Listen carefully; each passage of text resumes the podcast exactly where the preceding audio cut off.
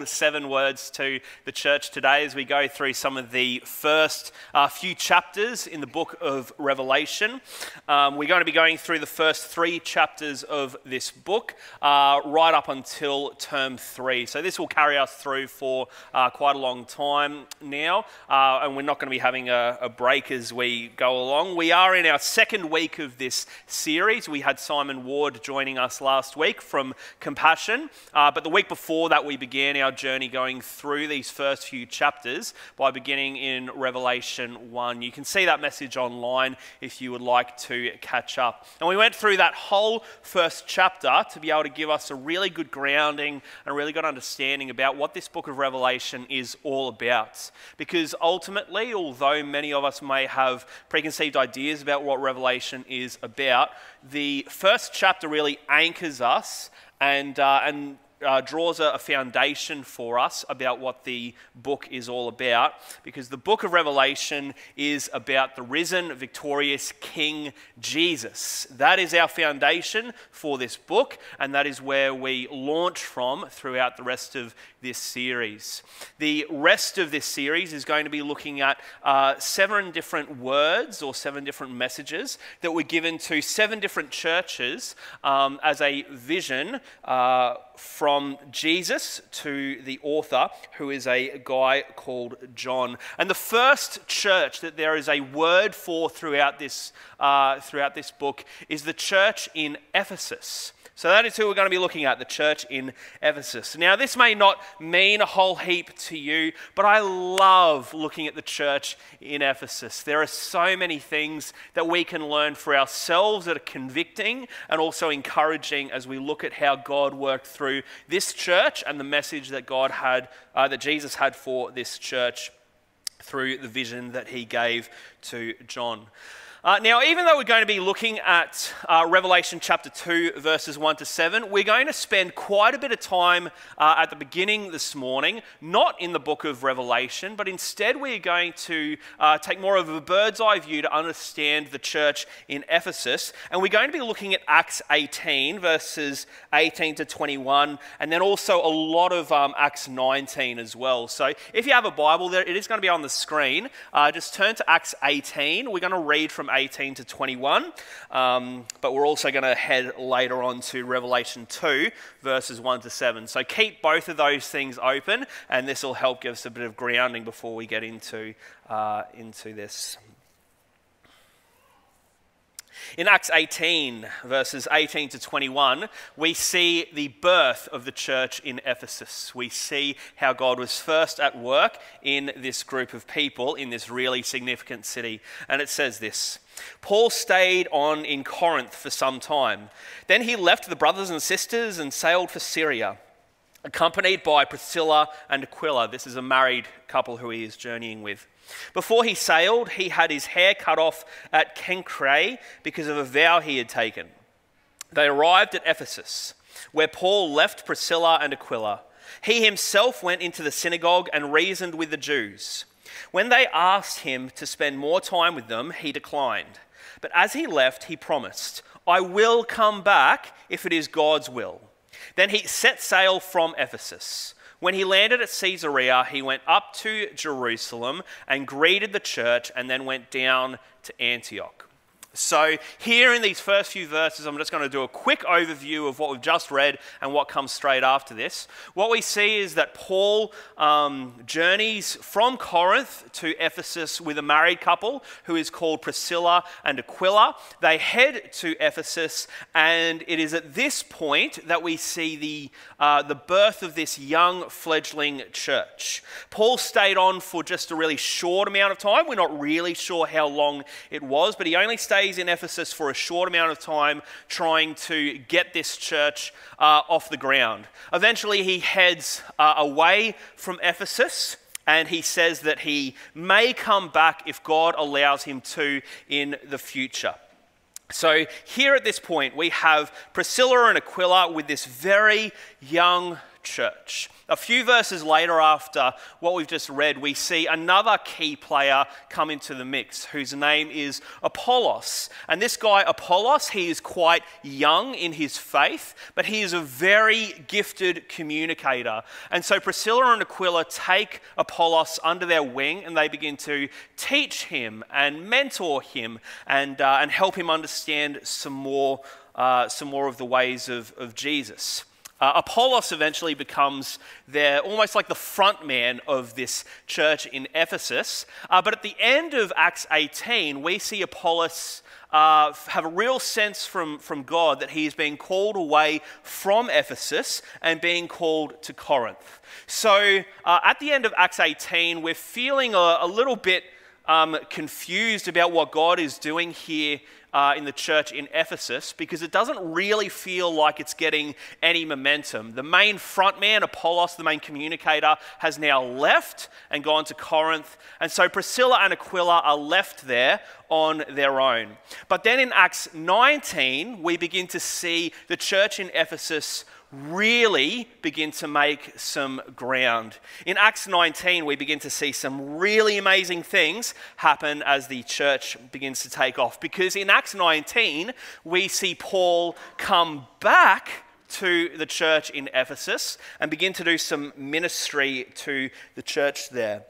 He spends a, a, far more significant amount of time uh, in this round uh, in Ephesus. He spends three months in one area in Ephesus, and then he spends a further two years uh, doing ministry throughout this place. In Acts 19, verse 10, we see this. Uh, this went on for two years, so that all the Jews and Greeks who lived in the province of Asia heard the word of the Lord.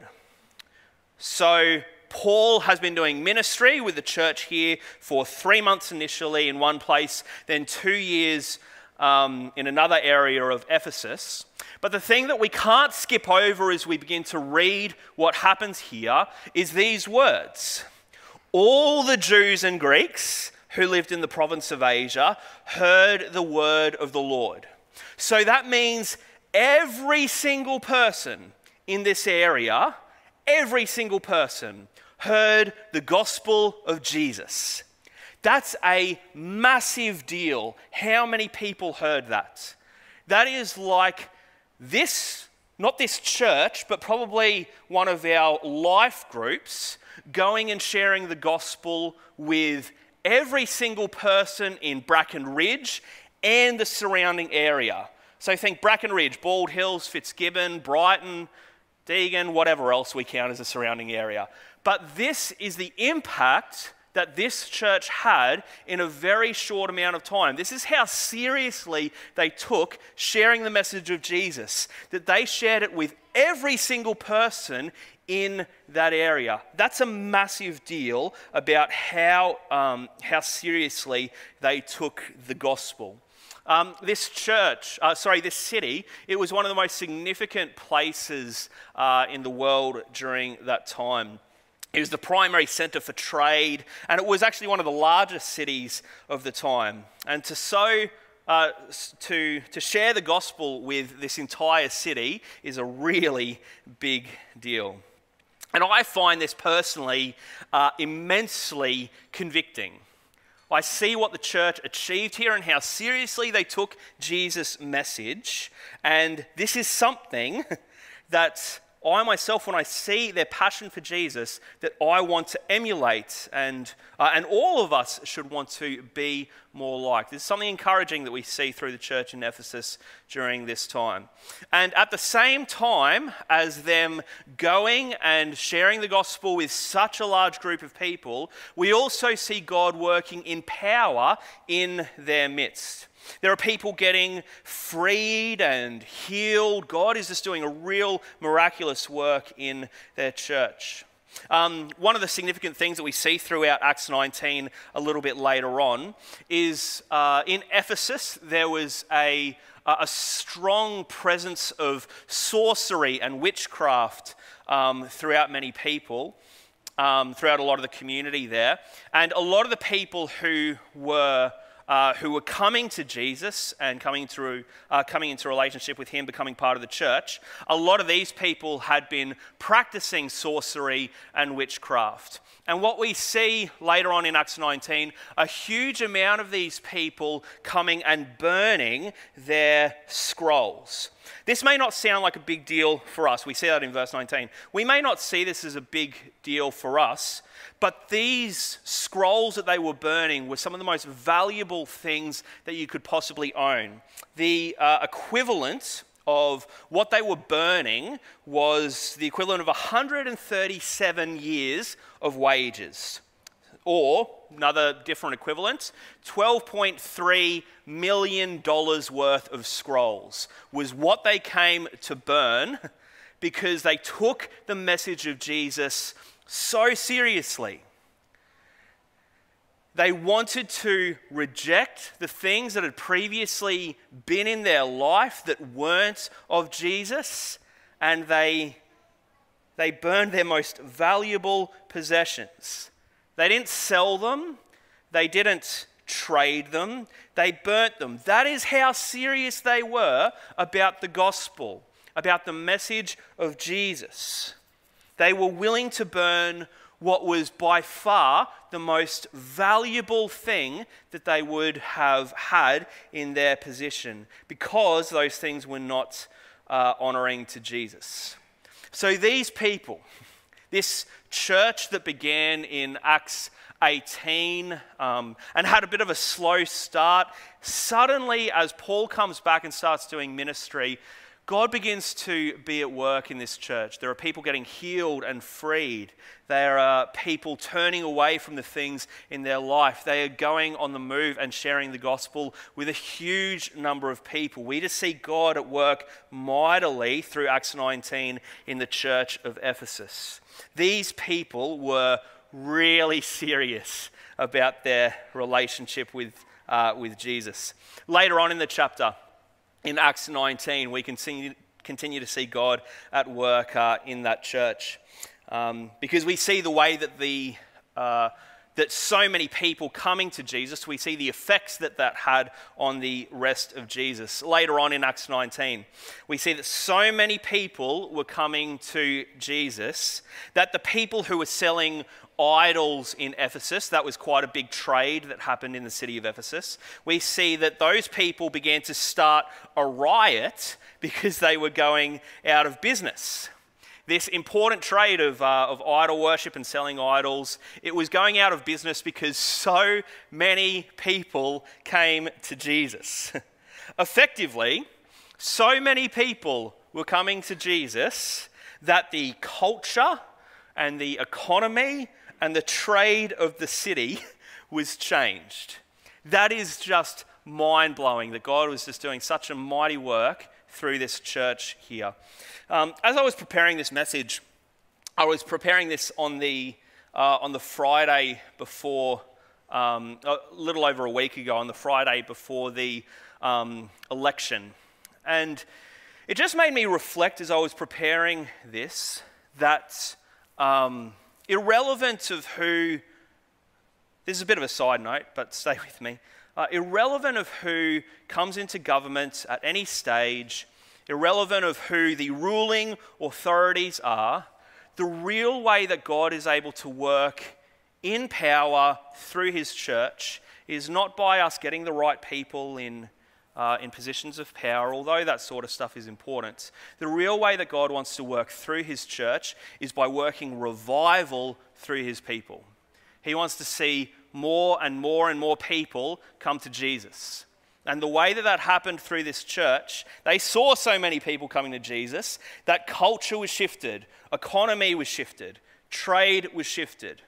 And it wasn't because they had the right people in, in power or anything like that. It was because they were serious about sharing the gospel with people and seeing more people come into a saving knowledge of Jesus powerful work that God was doing because his people were faithful to him, seeing people healed and freed, and waves of people coming into the church. And this was the start of the church in Ephesus. How good! what a start to a church. God just being working in incredible ways. But what we see through the New Testament is that things didn't stay this way. Things didn't stay the same in the church in Ephesus throughout their, their whole existence. Um, Acts 19, what we see uh, through the, the birth of this church, it was written in about 55 AD. And the passage that we're going to be looking at really soon in Revelation, that was written in 96 AD. So there's about a 40 year gap between the birth of the church and the word of the church that comes through the book of Revelation. And throughout these 40 years, we begin to see things change a little bit in the, uh, in the Ephesian church. The book of Ephesians was written to the Ephesian church because they were, um, were experiencing disunity amongst themselves. They were having a bit of an identity crisis uh, about who they were. Um, so, right there, Paul needs to write a, warning letter to the church in Ephesus to be able to um, get them back on the, on the right track. Later on, the books, uh, the letters to Timothy are written to the church in Ephesus as well. Um, Timothy, he was an elder in the church in Ephesus. Um, and these, uh, these couple of uh, letters that were written to Timothy were particularly based around addressing false teaching that was coming into the church. Some earlier books that were written by John before the book of Revelation, some of the letters from uh, from John are also written to the context of the church in Ephesus, addressing disunity in the church. And so we begin to see, even outside of the book of Revelation, there are just these niggling patterns that start to emerge that things don't stay like they used to be. Things begin to change, they begin to decline little by little. It's not a stark, negative, abrupt change that seems to happen within the church there. There are just little things that seem to slip in as they are, uh, are going along their way. And then eventually, 40 years after what we've just read in Acts 19, then we come to a letter that was written to this church in Ephesus, and which is where we pick up in Revelation 2. Jesus has a word for this church in Ephesus 40 years later after they were first birthed. And in Revelation 2, verses 1 to 7, it says, To the angel of the church in Ephesus, write, These are the words of him who holds the seven stars in his right hand and walks among the seven golden lampstands.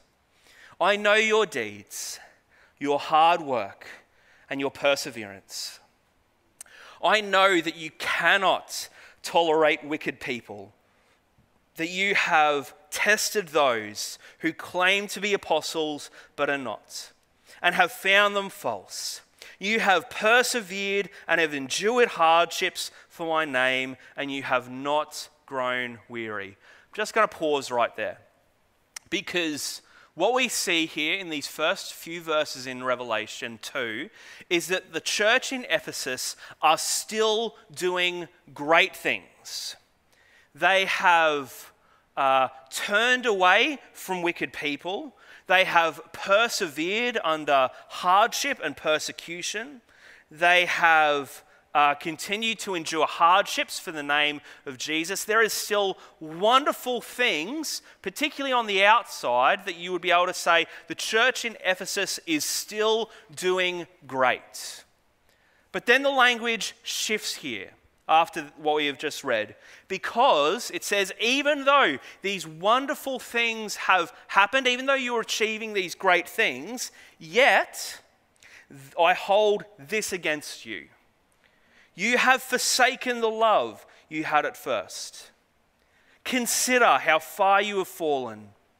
Repent and do, you, do the things you did at first. If you do not repent, I will come to you and remove your lampstand from its place.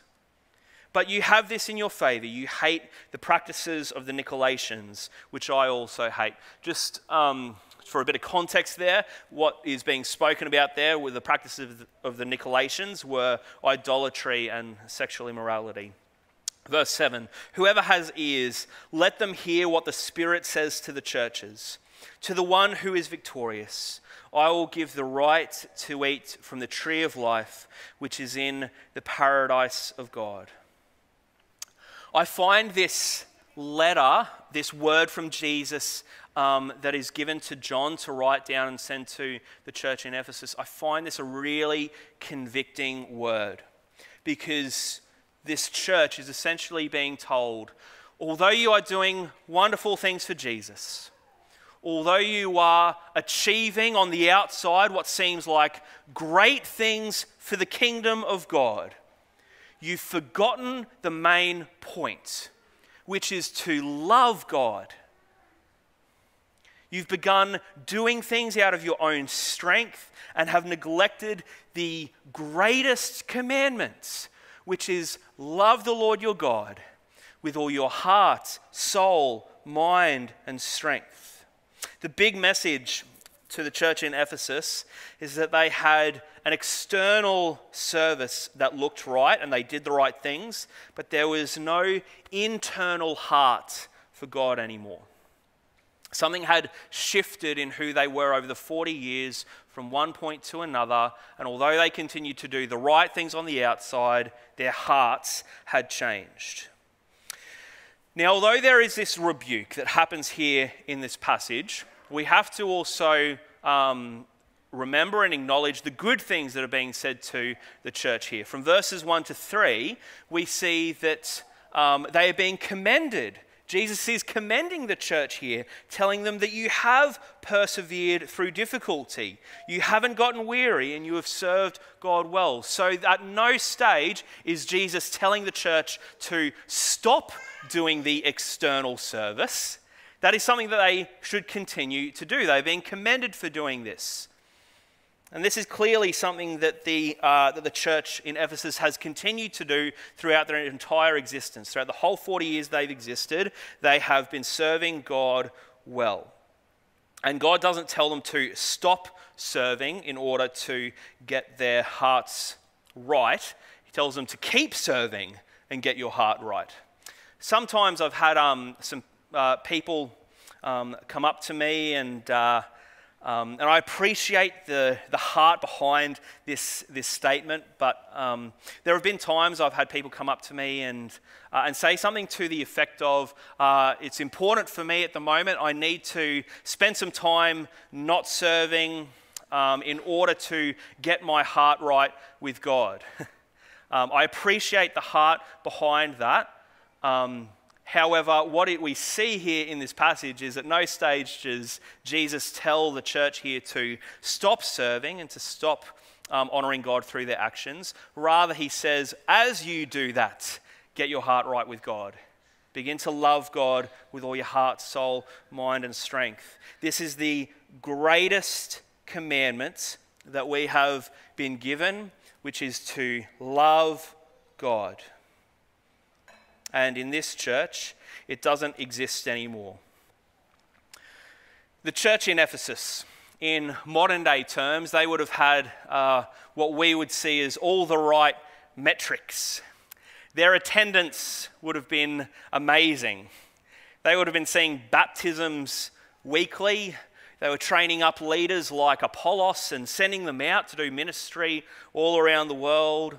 There were miracles happening. They shifted the culture of the city and the surrounding area. There were stories every single week that they could have told their church, celebrating the work that God was doing, and yet something in their hearts had grown cold. The external markers of health were all there, and they've begun ignoring the most important command, which is to love God. Disconnecting external service for God from an internal heart for God is such a serious offense to God, as we see here um, in what we've just read, that Jesus threatens to shut the church down. In second half of verse 5, I will come to you and I will remove your lampstand from its place. Jesus is willing to take away this church if they don't get their hearts in order. And I think this can be quite a easy trap for many of us to fall into. Quite an easy place for us to drift towards little by little. That we will continue to serve God, that we will continue to honor Him through our actions. But something changes within our heart and we don't love God like we used to anymore. We don't have the same heart, affection, and joy when we come into the presence of God like we did anymore. Now, I understand love for God, it does shift over time, and the way that you love God does look different over time. And yet, there needs to be something in your heart, deep within you, that you were able to say, I love you, God. I want to honor you through my actions, but I want to honor you first in my heart. A deep heart love for God is the single greatest commandment above all other things. We can do all of the right things externally. We can serve in the right ministries. We can come to church every single week. We can tithe and worship. But if there isn't something really in our hearts, there is something, something wrong. So, how do we make this happen? How do we change our hearts um, to honor God through what is happening within us? There's a couple of different things I just want to, um, I just want to say to us before we close out our time together. I think there's two ways that this is able to um, apply to us here today. Firstly, there is a way that this impacts us personally. So, some of you here this morning, you might be thinking, yes, that's, that's me. I don't have the same love for God that I once had. Or you might be thinking, yeah, I believe in God, but I don't even know if I've ever had that sort of joy and affection in my heart, love that you're talking about, Dave, at the moment. And the good thing here is that the passage is so clear about how we are to respond if we have uh, grown cold within our hearts. Because it says really clearly repent and do the things you did at first. Repent. We may um, have had a previous understanding of repentance as just simply being changing some actions, um, but repent literally means to change your mind, change your understanding of the things that you have thought before. And then the actions are the things that are going to follow. So change how you think about God. Change how you think about spending time with, with Him. And then to help you repent, to help you change your mind, what does it say? Do the things that you did at first. What are the things for you when you first came to Jesus that brought you joy by being in his presence? Was it enjoying God in nature? Was it worshiping Him, being with Him in His Word? Was it praying to Him? Was it gathering with God's people? Do these things. Do the things that you did at first to stir your heart for Him once again. Change your mind so that you find this love once, uh, once again. For me personally, one of the ways that I, um, uh, that I find this really helpful for myself is by enjoying God in nature. I do love to just go down to the waterfront at different times and or spend some time in, in the trees and, uh, and just enjoy God's nature that He's provided for us.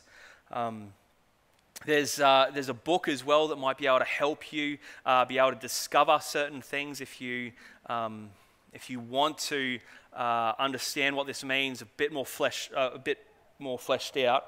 Um, and that book is a book called When I when I don't desire God. It's by a guy called um, John Piper, um, but I do recommend it if you want to go more deeply into this thing that we've been speaking about this morning. When I Don't Desire God by, uh, by John Piper. Now, as I'm saying all of this, as I'm speaking about repenting and doing the things that you did at first, um, some of you may be having the uh, initial mind response of, Dave, that's all well and good, but you don't know my situation. You don't know what I have to deal with on a everyday basis. I don't have time to do that. I have work commitments, family commitments, sport commitments, house commitments, friend commitments. It's just not possible for me. And I think it can be really easy for us all to get so caught up in making excuses based on our life situation that we forget that the single greatest commandment that we have been given is to love God more than everything else. Love God. So that's the first thing for us personally. But this book wasn't, uh, this letter, sorry, wasn't written just to um, one person, but it was written to a church, a church that was um, that had done a 40 year journey, and the uh, the church here that is being spoken to has a heart that is being addressed here. Um, there was a, a, heart of the church that had issues, and so we need to think as well for the heart of our church are there things that God is wanting to say to us here today? Personally, I've been really encouraged um, over the past little while about how God's been at work in, in our church. There's been um, a lot of different things from a lot of different places where um, where God's really been at work throughout our church. And there are multiple stories about how God has been at work. We want to celebrate that. We want to celebrate the work that has happened through Compassion last week, where 20 kids were sponsored. We want to celebrate over $5,000 being raised for Eagles Wings. We want to celebrate the way that God is at work in so many different areas in our church. These are good things that are good for us to, to acknowledge. But in the midst of that, it can be easy for us to continue hard and to serve hard um, and become complacent within ourselves, with our heart for God. So, amongst God being at work in his people, um, amongst God being at work in all of us here and the, the different things that we see God doing, the thing that we need to remember, always draw ourselves back to, is the most important thing love God. Simple truth, but profound truth that we can often wander away from. We can have all of the right things happening in our midst, and yet if we don't keep our hearts fixed on Jesus, then He's not pleased with us. So, um, what we're going to be doing right now, I just invite you to stand where you are, team, if you want to, if you want to come on up. Um, we're going to just sing some, uh, some songs that are centered around just saying, I love you, God. We want to be a church that loves God well in how we serve Him. Um, and I'm so blessed to be a part of a church where so many of you really do serve God so well. It's a privilege to, to be uh, um, advancing God's kingdom with many of you and seeing how God is at work in His people and all the different gifts that He has given all of us to be able to serve Him. And yet, we don't want to become a people ever who neglect the most important thing that God has commanded us to do, which is to love Him with all of our heart, mind, soul, and strength. So we're going to sing right now and just ask God to stir in our hearts afresh once again. Lord, right now as we um, come to you in worship and we sing these words of just loving you, um, Lord, we want to be a, a people who love you individually well. In our everyday lives, we want to always be amazed that you have shown us grace and mercy and kindness. Want to be people who will always just be saying thank you for what you have done for us. And in response to what you have done for us, we just want to say that we do. We love you, God. So help us to be a people who will do that individually, personally but also help us to be a church who will do that corporately. Lord, we don't want to be a people who stray away from the most important things that you have called us to do. The most important commandment above all other things, which is to love you, God. So stir in our hearts, stir in your church today. a fresh heart to love you with everything that we have. And Lord, for my brothers and sisters here this morning, if there is anyone who is aware that their heart has grown cold towards you, they no longer have the joy and affection for you that they once had, please stir in their heart by your Spirit. Remind them, first and foremost, of the great love that you have for every single one of us and help us to respond in a love for you. In Jesus' name, amen.